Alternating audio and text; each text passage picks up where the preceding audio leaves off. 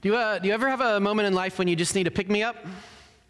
So, uh, what I want to share first this morning, it actually is not particularly related to the message, although it may teach us a little something about context. But it came in a moment in this week when I just needed a little pick me up. Maybe you've seen it on social media. Um, to set this up a, a, few weeks ago, actually, it's probably been a couple months ago now, I shared a, an excerpt from a message that I asked ChatGPT, the artificial intelligent computer system, to write. And some of you may remember that I was really pretty impressed with, the, uh, with its ability to put together a, a message. It's not ready to like replace me yet, but, but who knows, right? Anyway, the last couple days, this image has been floating around on social media, again, related to artificial intelligence, and I just had to share it. Now, it needs a little setup. So, some of you may know there's a story in the Bible where Jesus goes into the temple. And he walks into the temple, and there are money changers there, and they're taking advantage of the people. And so the, the gospel says that he went in and he flipped over the tables. So you might ask, what happens if I ask an artificially intelligent computer system to find a picture of Jesus flipping over tables? And you might find this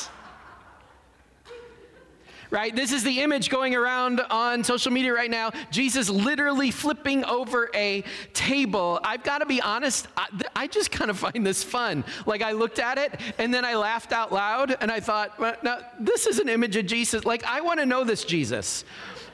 It's like the best of youth pastor Jesus, as we used to joke when I was in youth ministry. Youth pastor Jesus, who's like somebody bet him he couldn't flip over the table. And he's like, watch me.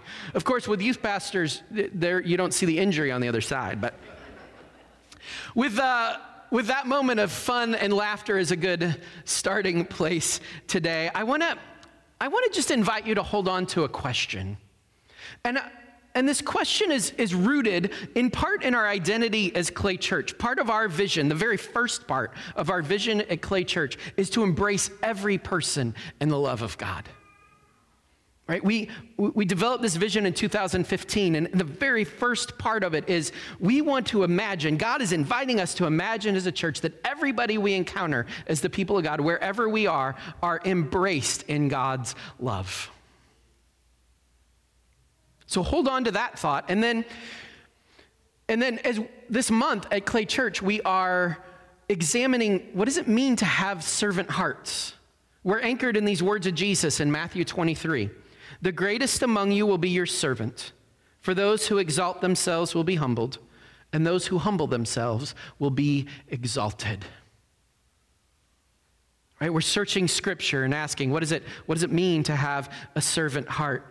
So, as we think about having a servant heart, and as we think about this vision of embracing everyone in God's love, here's the question. I just want you to hold it in the back of your minds today. How are you, how am I part of embracing everyone in God's love? Just keep that question in the background. How am I part of embracing everyone in God's love. Let's pray, and then we're going to we're going to dive into Scripture today. Holy God, open us to your word today. Speak into, around, through me this day. May each of us gathered here hear a message from you for us. May we grow in our knowledge and our relationship with you and in, in our recognition of this invitation to be a part of sharing your embrace in our world and our community. In Jesus' name we pray. Amen. Uh, who here, show of hands, likes a good dinner party? Any, any people who love a good dinner party? How many of you like a dinner party where everyone is watching you to see if you follow all the rules? Use the right fork, not so much, right? So today we're going to pick up with Jesus, and he's at a dinner party. And he's at this dinner party with the Pharisees, right? This, these are religious folk. He's at a religious dinner party, and, uh, and they are watching him to see if he follows the rules like they think he is supposed to. And some of the guests, they quiz Jesus, and Jesus then starts to notice what is going on at this dinner around him. Luke tells us, the Gospel of Luke tells us that this is what happens next. It's Luke 14, starting in verse 7. When he, Jesus, noticed how the guests picked the places of honor at the table, he told them this parable. When someone invites you to a wedding feast, do not take the place of honor, for a person more distinguished than you may have been invited. If so, the host who invited both of you will come and say to you, Give this person your seat. Then, humiliated, you will have to take the least important place. But when you are invited, take the lowest place, so that when your host comes, he will say to you, Friend, move up to a better place. Then you will be honored in the presence of all the other guests. For those who exalt themselves will be humbled, and those who humble themselves will be exalted. Then Jesus said to his host, When you give a luncheon or dinner, do not invite your friends, your brothers or sisters, your relatives, or your rich neighbors. If you do, they may invite you back, and so you will be repaid.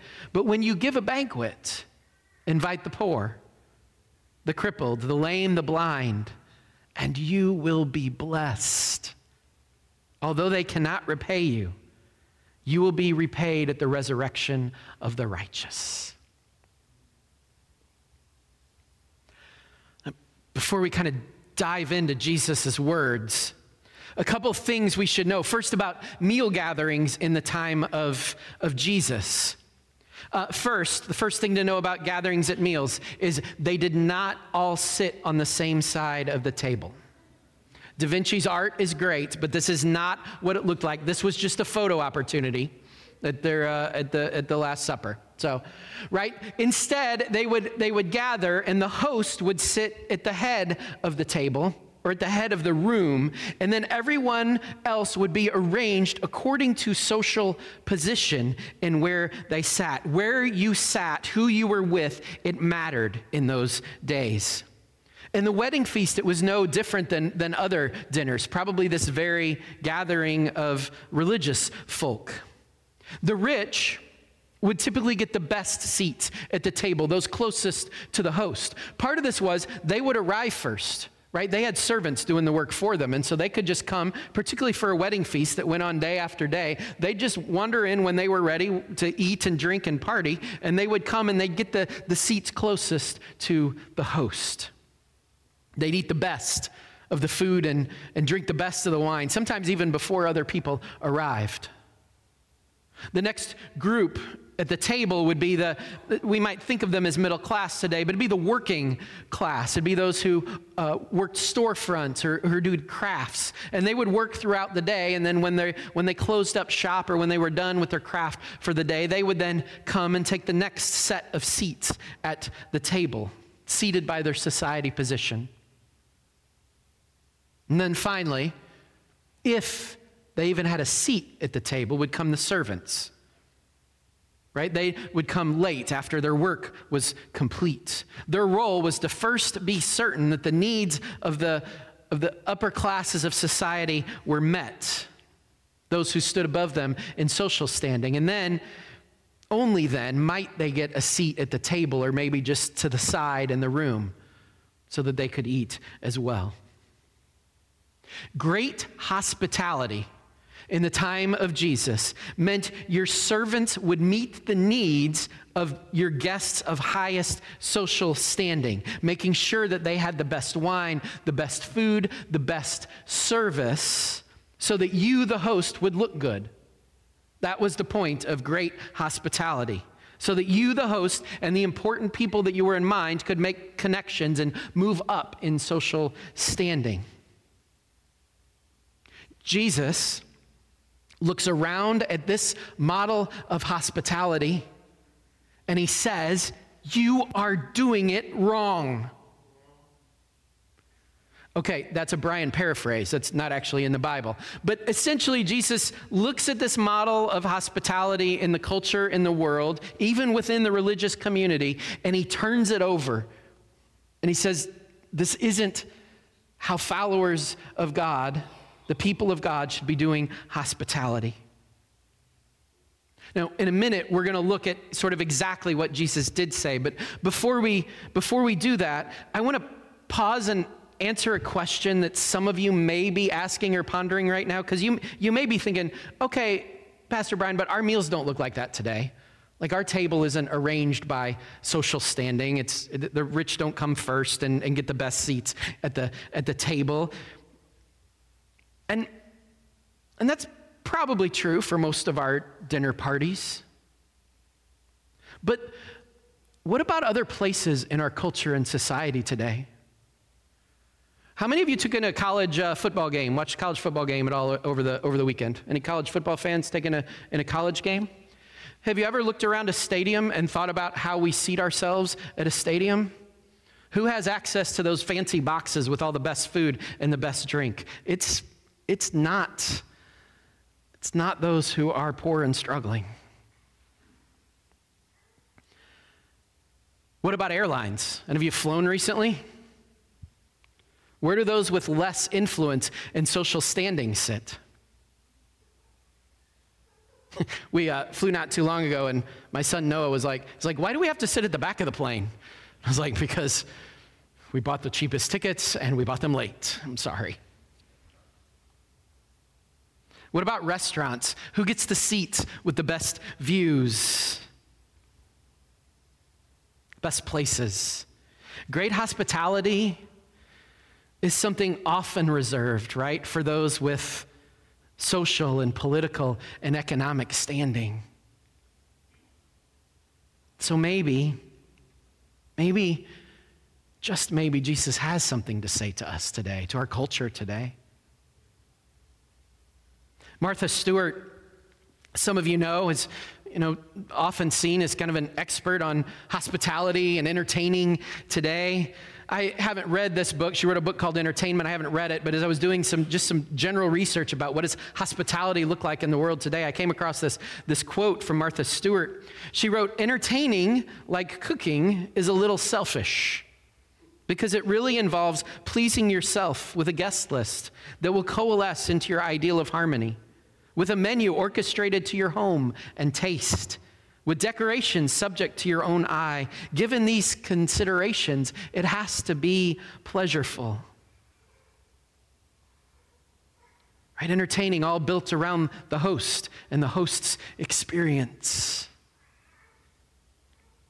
How might it be that, that Jesus would address our ideas around hospitality today? What does Jesus say about great Christian hospitality?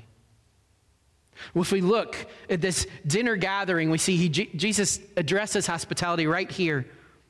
First, great hospitality is about meeting the needs of others first.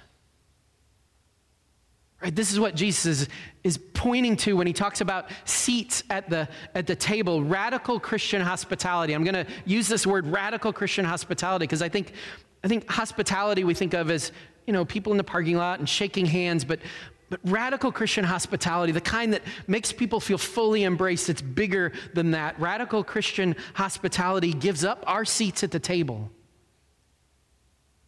so that somebody else can sit and make a connection so that somebody else can have an experience that meets their needs, so that somebody else can feel embraced and honored in community, so that somebody else can experience a sense of fulfillment and goodness in their life.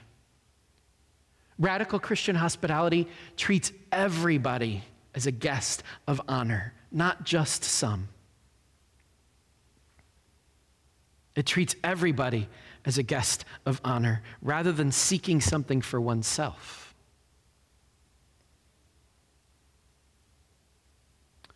Have you ever had the experience with someone uh, best example of this is like you're at a gathering and there's a buffet line and you both come to it at the same time right? And, and one of you goes you go.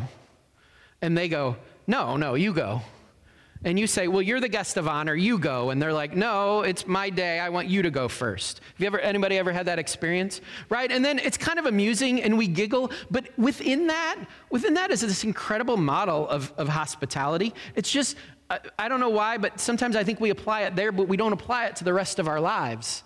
In those moments, we're like, we're going to put your needs first. Yes, I'm hungry. I'm starving. I've been waiting. The prayer went way too long. Sorry, that's my house. Um, but, right? But we put their needs first. This is radical Christian hospitality. Radical Christian hospitality doesn't care so much about my own needs as much as the needs of the other. Radical Christian hospitality is being willing to sacrifice, sometimes even sacrificing things I want or think that I need so that someone else's needs can be met. Radical hospitality is being willing to give something up so that somebody else can experience the radical love of Jesus, the embrace of Jesus in their lives. But Jesus' teaching doesn't stop there. Actually, I have this picture of the dinner, and the host is sitting there, and Jesus has started to talk about places of honor at the table, and, uh, and, and the host is like, "Yeah, I, I, I don't know why those people moved up. They didn't, they didn't deserve to sit where they're sitting." Like the host is like tracking with Jesus and likes this story about, about people trying to move up the social ladder, and then all of a sudden Jesus turns to him, and he's like, "Oh." And Jesus says to him, "Next time you throw a party, I want you to think about your guest list." Who's on your guest list? Who do you put on your invite list? Because radical Christian hospitality is always seeking to expand and widen the circles of love and acceptance. Radical Christian hospitality isn't just about who's at the table, it's about who isn't at the table and why. Radical Christian hospitality isn't about shaping people into our image so that they fit in at our table, even. Radical Christian hospitality is accepting people where they are and joining them at their table sometimes. What does someone need to feel the full embrace of Jesus? Why aren't they at the table? Why don't they feel welcome at our table? Why haven't they received an invitation or why haven't they felt welcomed enough to accept it? These are the questions we ask if we want to offer this kind of embrace. About four years ago, maybe five now, I had a conversation with a young woman here in the South Bend community. She was bright, hopeful, appreciated my desire to get together. I just had some questions. I wanted to hear more about some of the, the social work she was doing to, to build up people in our community and beyond, work around racism and, and justice. I was so inspired near the end of our conversation. I, I turned to her and I just said, Man, is there any chance that you would come and, and speak in our church on a Sunday? Like, I'd love to just have people hear your voice. And I could tell by the way she hesitated that the answer wasn't going to be yes. She looked at me and she told me that she appreciated the invitation, but that the last time that she was in a, in a church community, she was told pretty directly that she wasn't welcome, that her message wasn't welcome, that her story wasn't welcome. She said her experience had been that church people don't seem to want to change. She said, actually, her experience had been that church people don't even want to hear somebody else's story or perspective.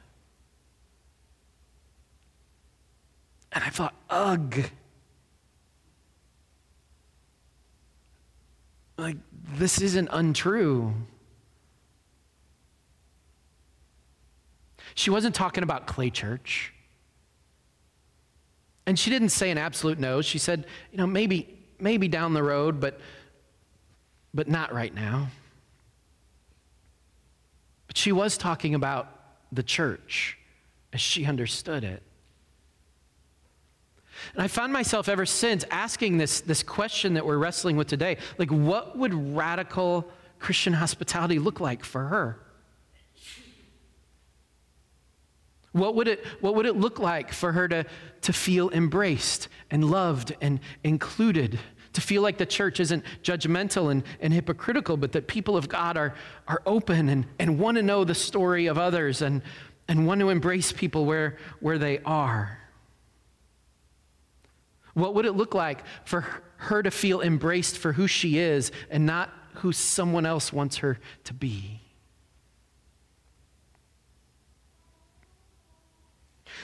There was a time when people flocked to our church buildings. Right? People came to church. It was like the thing to do in our culture on Sundays. They were looking from spiritual guidance from pastors or, or other church people. People trusted the church. They saw the church as the, the center of, of community, central to community. As much as it pains me to say it, like that time is gone in our culture. Perhaps it's because there are too many like this young woman who experienced something very different at church, have had experiences like this. But I don't share this for us to go, oh, wait, well, then it's hopeless. I share this to say, I think when we talk about hospitality, when we look at what Jesus has to say, like Jesus presents another way for us to be the church that isn't just about making sure everything's perfectly clean and making sure that our, our greeters are ready, thinking people are going to come through the doors, but instead thinking about hospitality as a, as a way of being, a way of getting out into the world. Jesus in the Gospels, right, he presents a different way of thinking about Christian hospitality, Go and offer it where people are Go into the streets where people are and take food to them there and sit down and hear their stories. Go to where people are hurting and don't feel welcomed and make sure that they know that they are loved and embraced. Go to those who are feeling judged and alienated and invite them to be part of God's beloved community again. This is what Jesus modeled, modeled for us. Great Christian hospitality today, I, I, don't think I can say this too many times. It isn't just about the number of greeters in the parking lot or how good the coffee is in the welcome center, although we have upgraded our coffee. I just want you to know it's, it's good.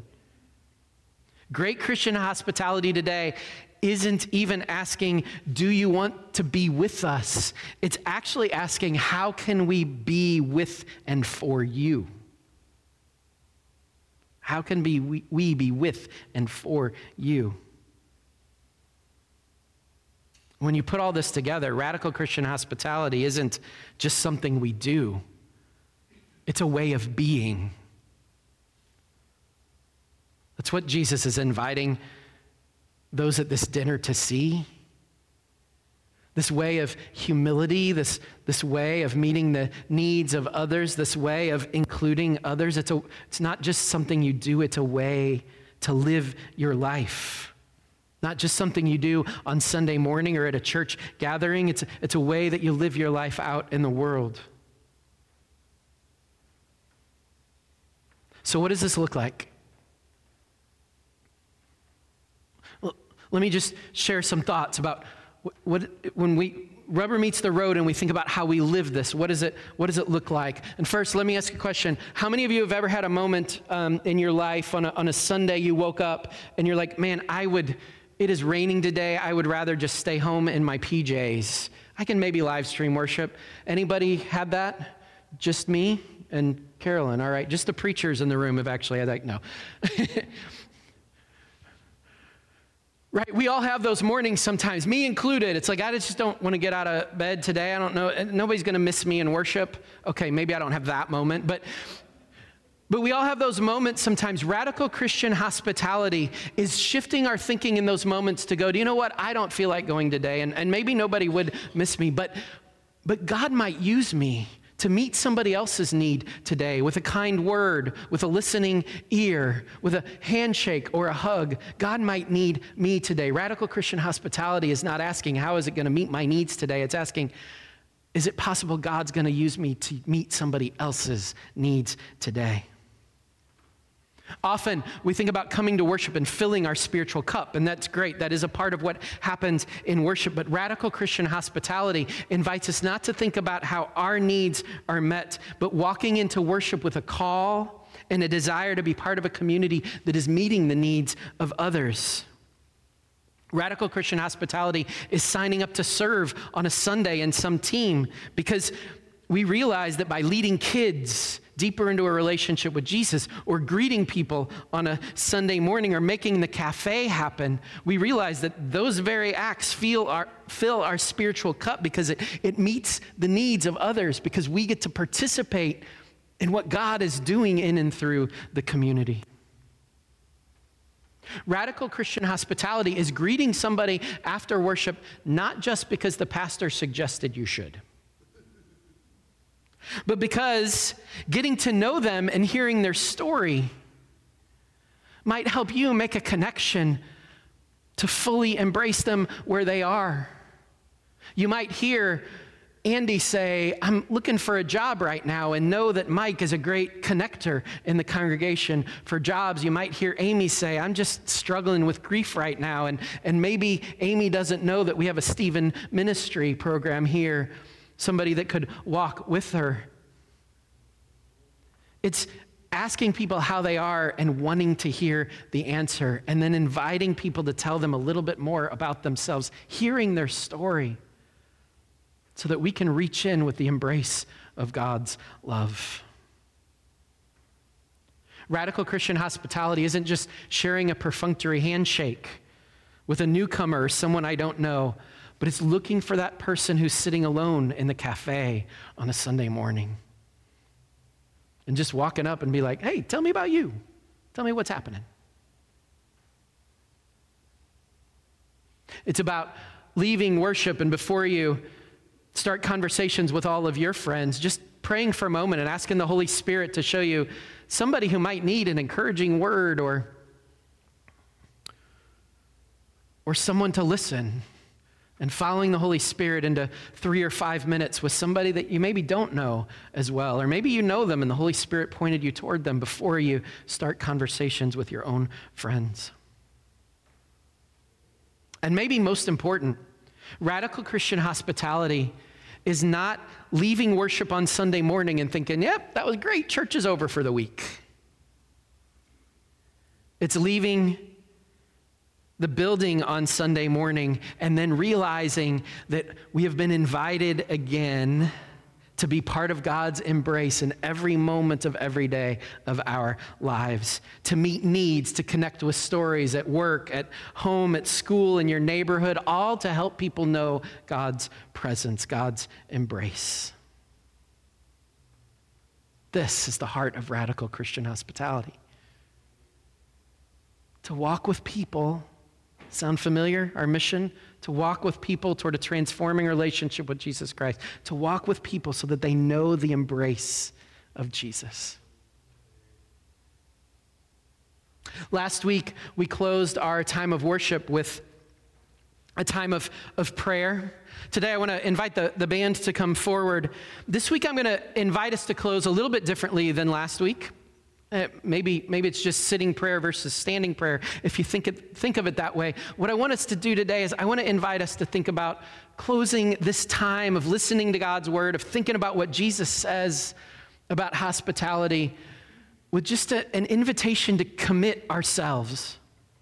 I want to invite you to stand up, because when I think of standing up, often we, we stand up to, to take a step, and whether you can want to stand in person or, or whether you want to sit and just image that idea of, of standing to make a commitment. And I just want to invite us as we sing this last song today to come back to this question how am I part of embracing people in God's love, of embracing everyone in God's love?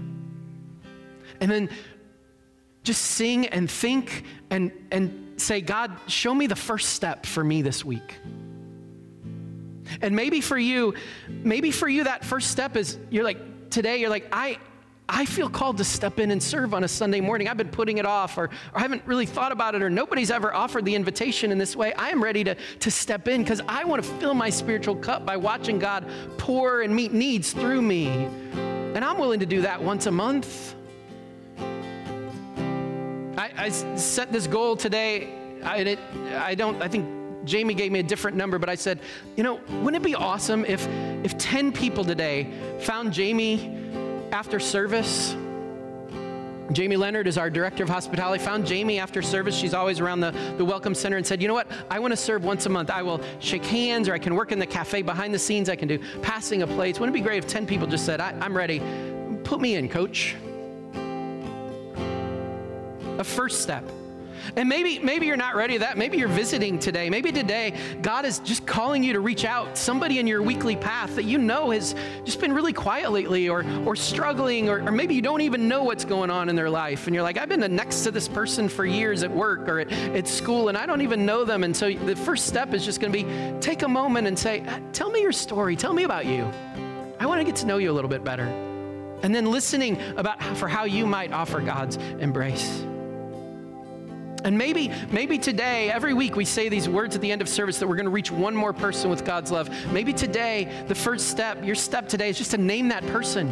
You're gonna, God's going to give you a name, and you're going to you're gonna leave here. and be like, I just, I'm going to find ways in the in the weeks ahead to make sure that this person knows that they are embraced in God's love. Once a week, I'm going to make sure that they know they are loved and embraced.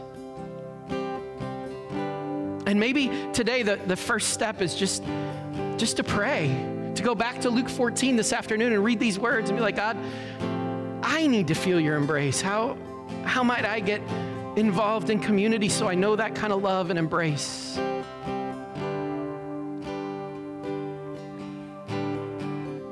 Let's sing together today. Let's open our hearts to the Holy Spirit. Let's invite God to move to embrace us in these moments so fully that we can't help but want to share that embrace with others. Want to picture picture yourself picture yourself embraced in the best hug you've ever had in your life. Start there and say, God, how can I offer this to somebody else? Let's sing together.